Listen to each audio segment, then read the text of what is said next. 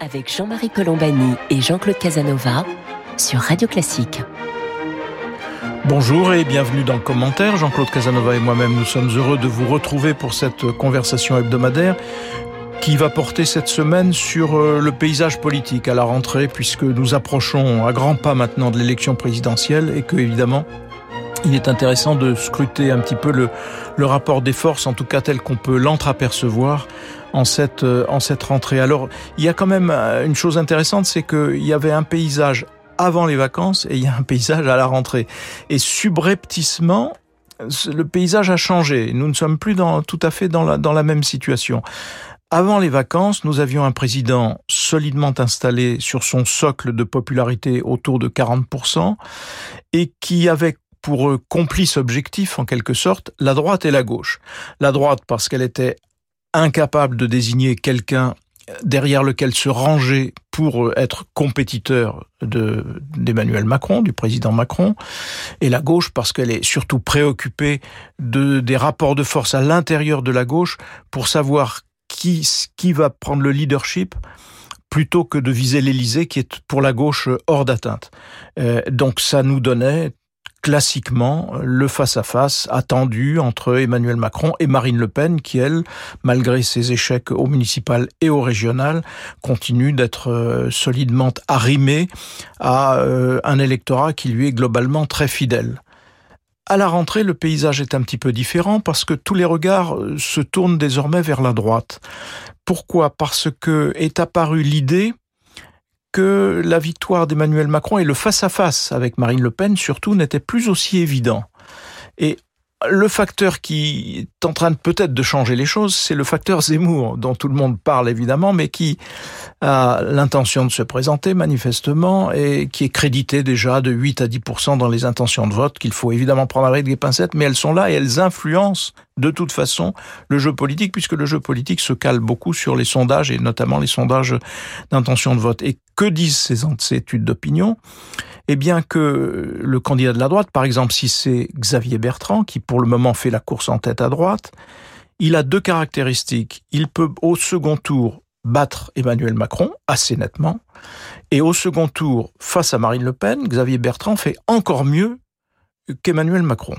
Donc quand vous êtes un électeur de droite et qui souhaitez vous débarrasser au fond d'Emmanuel Macron pour X raisons, mais vous ne voulez pas euh, d'un vote Marine Le Pen, vous ne voulez pas que le pays passe à l'extrême droite.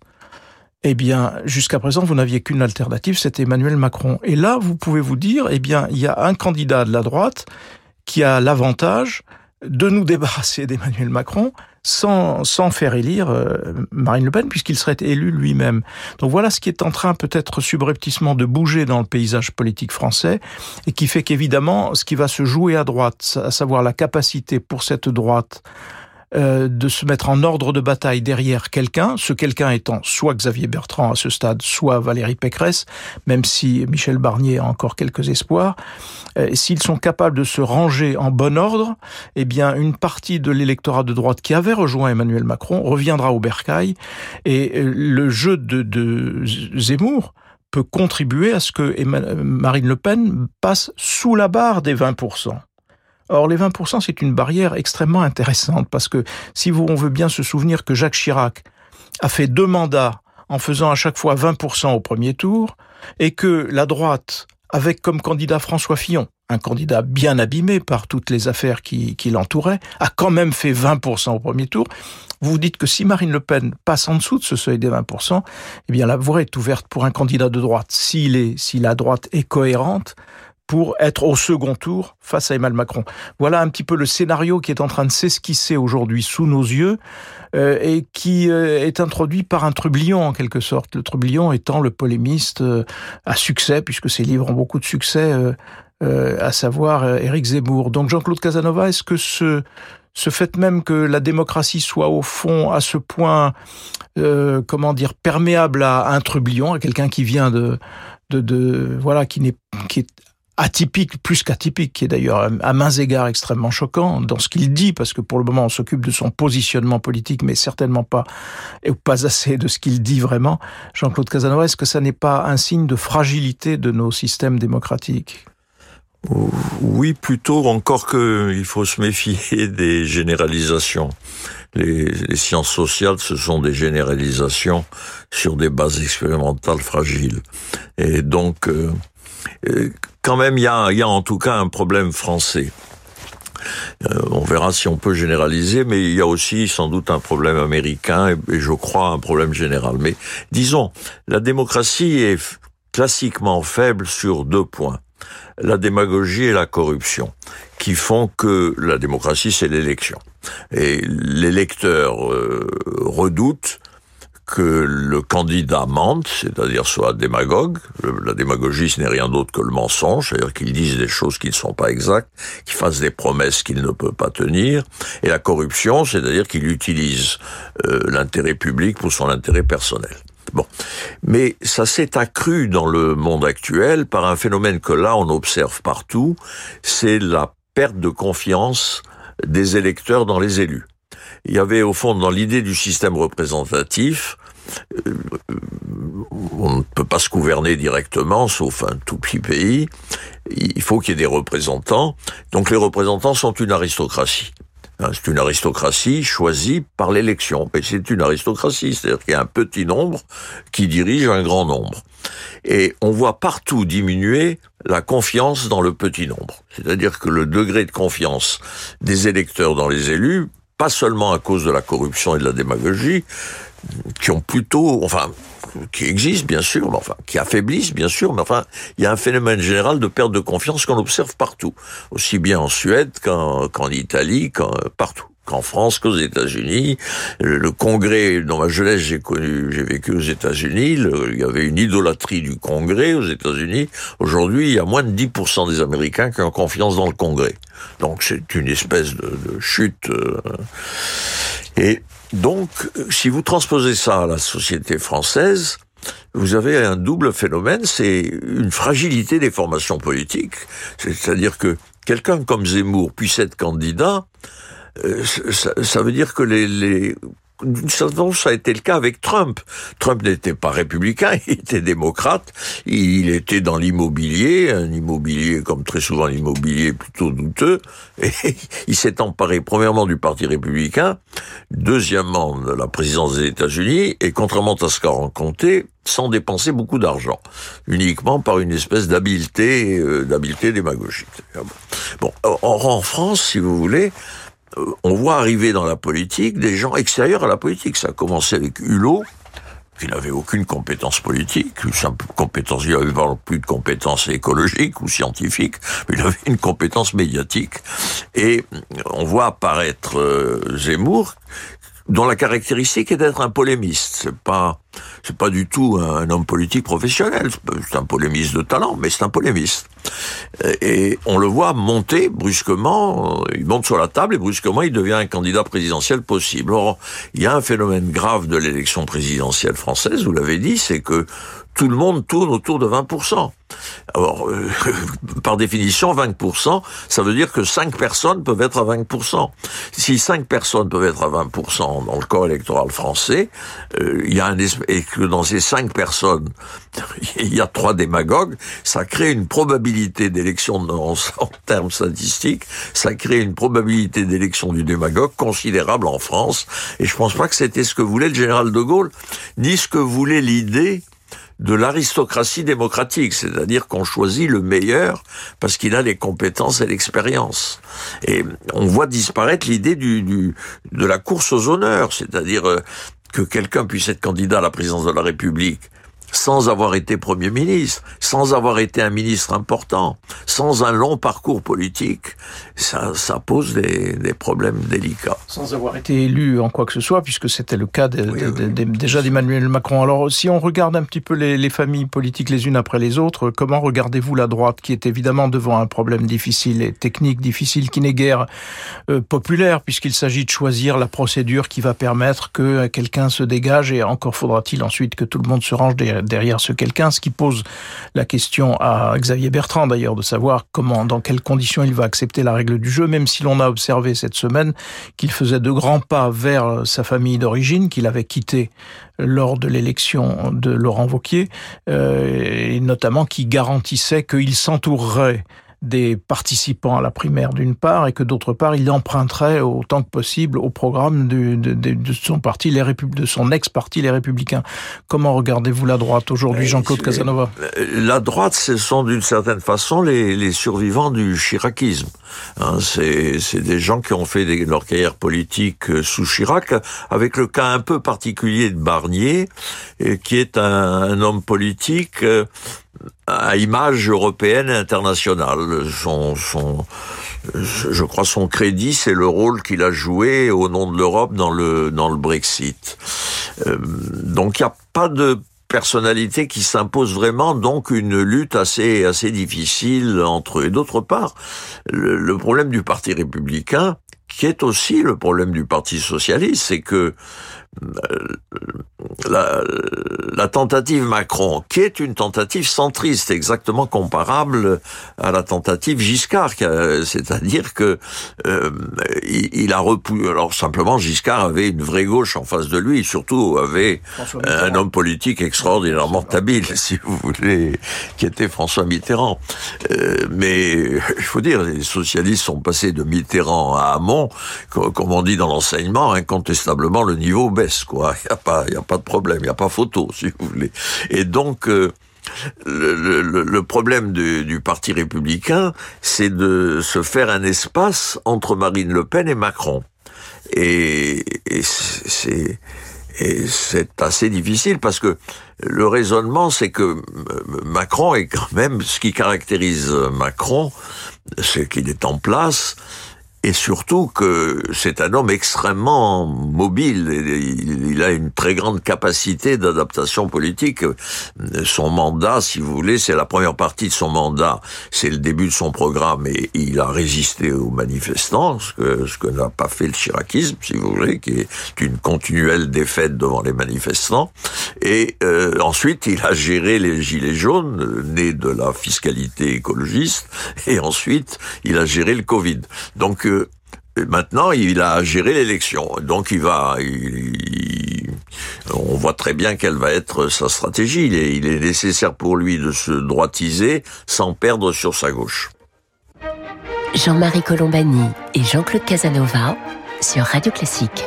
Vous écoutez commentaires, nous sommes en discussion, comme chaque semaine, avec Jean-Claude Casanova. Nous évoquons le paysage politique euh, national à la rentrée, sous l'angle strictement du, positionnement des uns et des autres, des positions relatives, des rapports de force qui sont en train de se, de se modifier. Et vous évoquiez à l'instant, Jean-Claude Casanova, le président Macron, dont vous disiez qu'il va, il lui faut à la fois se droitiser sans perdre son électorat de gauche. Précisément, la gauche, où en est-elle? Elle a une candidate, la gauche classique, si j'ose dire, qui est la maire de Paris, euh, euh, Madame Hidalgo, euh, mais on, sait déjà que à gauche, la bataille, c'est une bataille pour le leadership à gauche. C'est-à-dire que le Parti socialiste était menacé de disparition au niveau national, puisque localement, il est encore très puissant, mais au niveau national, menacé de disparition parce que le leadership avait basculé vers Jean-Luc Mélenchon. Alors un petit tout cela est un petit peu remis en cause. Il y a aussi les écologistes qui jouent leur parti et, donc euh, personne n'imagine un instant, à ce stade, pour le moment, que l'Élysée soit euh, accessible à un élu, à quelqu'un qui représente la gauche. Mais, comment comment regardez-vous les, choses et notamment la candidature d'Anne Hidalgo, hein, Jean-Claude Casanova? Ben, Je il y a une première inconnue, c'est tout le monde s'accorde pour dire que Mélenchon est en déclin, mais l'homme a de une, grande résilience. Il a, il doit percevoir d'ailleurs son déclin et certainement il y aura une pointe d'amertume, mais il, se définit d'une certaine façon par l'amertume et le ressentiment, mais il va se battre. Enfin, il a, il a une forme d'énergie. Donc, je ne sais pas quelle sera l'ampleur de sa chute. Et donc l'espace laissé dans une gauche qui se situe globalement, j'aime pas beaucoup le concept, entre 20 et 30 Bon, alors là-dessus, la, la, bataille du leadership, c'est entre Hidalgo et les écologistes. Ça va dépendre de la personnalité des écologistes. Si c'est Madame Rousseau, ça n'ira pas très loin. Euh, ils ont un meilleur candidat qui, qui a qui, qui, on verra. Madame Hidalgo, je ne sais pas, parce que je l'ai écouté dimanche longuement, ce qui m'a frappé historiquement, si vous voulez, c'est tout simplement la disparition du socialisme. C'est-à-dire que le socialisme, c'est deux idées très simples. Une réaction contre l'individualisme, donc une volonté de regroupement, de social, de... et d'autre part, une idée d'organisation de l'économie et de la société. Or, son problème central, c'est le climat et le respect. Bah, si vous voulez, c'est le, l'écologie, le climat, ce n'est pas la gauche, c'est une doctrine conservatrice. C'est le refus de la science et du progrès. Donc c'est une position très étrange. Je me demande ce que va faire l'électeur socialiste classique du Sud-Ouest ou l'électeur socialiste rocardien de Bretagne, etc. Est-ce qu'il se reconnaîtra vraiment dans Hidalgo, je ne sais pas. Écoutez, ça va dépendre de son talent. Pour le moment, le, les, les, les, quatre figures d'électeurs que vous évoquez, euh, donc ne se sentent plus représentés par le, au sein de, de pour le moment il n'y avait pas de candidat susceptible de les représenter. Donc disons la gauche de gouvernement eh bien, elle se réfugiait chez Macron parce qu'elle avait, elle avait considéré au départ que, au fond, elle pensait à tort que Macron était l'un des leurs et que Macron allait avoir une gestion strictement social-démocrate, ce qui n'a pas été le cas puisque Macron a clairement gouverné au centre droit et non pas et non pas au centre gauche. Euh, et donc, euh, mais en même temps, c'est ce qui fait que Macron conserve un socle, c'est l'absence d'alternative social-démocrate. S'il y avait une alternative social-démocrate, probablement que euh, Emmanuel Macron perdrait une part de une part de ce socle. Et donc c'est oui. ça là est tout l'enjeu pour euh, pour l'ex-gauche de gouvernement. Mais c'est vrai qu'on n'entend pas parler aujourd'hui de d'un programme de transformation de la société axé sur euh, l'égalité, ainsi de suite. Enfin les thèmes classiques de, de, de la gauche. Jean-Claude Casanova. Je suis pas sûr quand vous dites euh, Macron a gouverné au centre droit. Je suis pas complètement convaincu parce que sa réaction au Covid, euh, si vous voulez, c'est une réaction euh, je n'aime pas les expressions droite. À vrai dire, je n'aime pas les expressions droite et gauche. Elles me mettent toujours mal à l'aise parce qu'elles ne sont pas précises, si vous voulez. Mais dans le cas de, si on prend Macron face au Covid, qu'est-ce qu'il fait? Ben, il organise le coussin social. Euh, c'est-à-dire que fondamentalement, si vous voulez, si s'il avait été un libéral orthodoxe, si on définit le libéralisme orthodoxe comme étant de droite, si on définit le coussin social, c'est-à-dire l'amortissement des aléas économiques comme étant de gauche, ben, il a, par la création de monnaie et par le déficit budgétaire, jamais la France n'a été autant en déficit que maintenant, si vous voulez. Et, donc c'est difficile. Euh, je pense que malgré tout, le salarié dont l'emploi a été protégé, euh, le restaurateur qui ou l'hôtelier qui perçoit des subventions, ben, ils doivent se dire que c'est, il, a fait son job de, gauche, si j'ose dire. Donc, euh, je pense que c'est cet électorat-là qui compte. Il a assuré le coussin social. Alors, il y a, y a le, problème de Macron, c'est qu'en même temps, ça me surprend un peu, il y a, des formes d'agressivité à son égard. Alors, il y a des agressivités au sens de la gauche culturelle. De, euh, et, ce sont les questions, dit-on, sociétales aujourd'hui qui ont pris le pas sur la question sociale. C'est un petit peu oui. le grand, le, le, grand thème qui fait qu'en effet, on s'empaille sur la laïcité, sur euh, des thèmes de cette nature, et non plus sur la question sociale, en effet. Et comme vous le dites, elle a été traitée, la question sociale. Oui, au fond, il y a la grande face question. au Covid, la, la, la, question sociale a trouvé une réponse. En tout cas, il y a trouvé oui. un... Il y a la grande... Il y a aussi, je, je m'amusais, je ne sais plus où je lisais, euh, dans, j'étais dans Libération ou, dans un journal de gauche et je lisais des hommes politiques qui disaient il ne faut pas parler d'immigration et de sécurité, il faut parler, il faut parler de questions sociales. Le, problème, c'est que les Français pensent à l'immigration et à la sécurité. Évidemment, si on ne parlait pas d'immigration et de sécurité, il n'y aurait pas cette espèce d'énorme glissement à droite de la politique française, si vous voulez. Si euh, euh, à force d'avoir longtemps nié le problème de l'immigration, comme toujours quand on essaye de dissimuler un problème, et il réapparaît en beaucoup plus grand qu'il n'est. Voilà, on peut se référer à l'analyse que fait euh, euh, le directeur de, de, la Fondation Jean Jaurès, euh, Monsieur Finkelstein, et qui explique qu'au fond, euh, chacun est devant son thème euh, de prédilection. Les écologistes portent en avant, ils sont portés par un électorat climat, qui, oui. qui veut le climat, c'est la, cause principale. L'extrême droite est portée par un électorat qui veut à toute force euh, qu'on mette l'immigration au centre de toute euh, politique. La droite classique, le parti Les Républicains, est porté par euh, un électorat qui veut à toute force que la sécurité soit le thème dominant. Et donc le problème d'Emmanuel Macron, c'est au fond, et c'est ce qu'il est en train de faire, c'est de toucher à tout.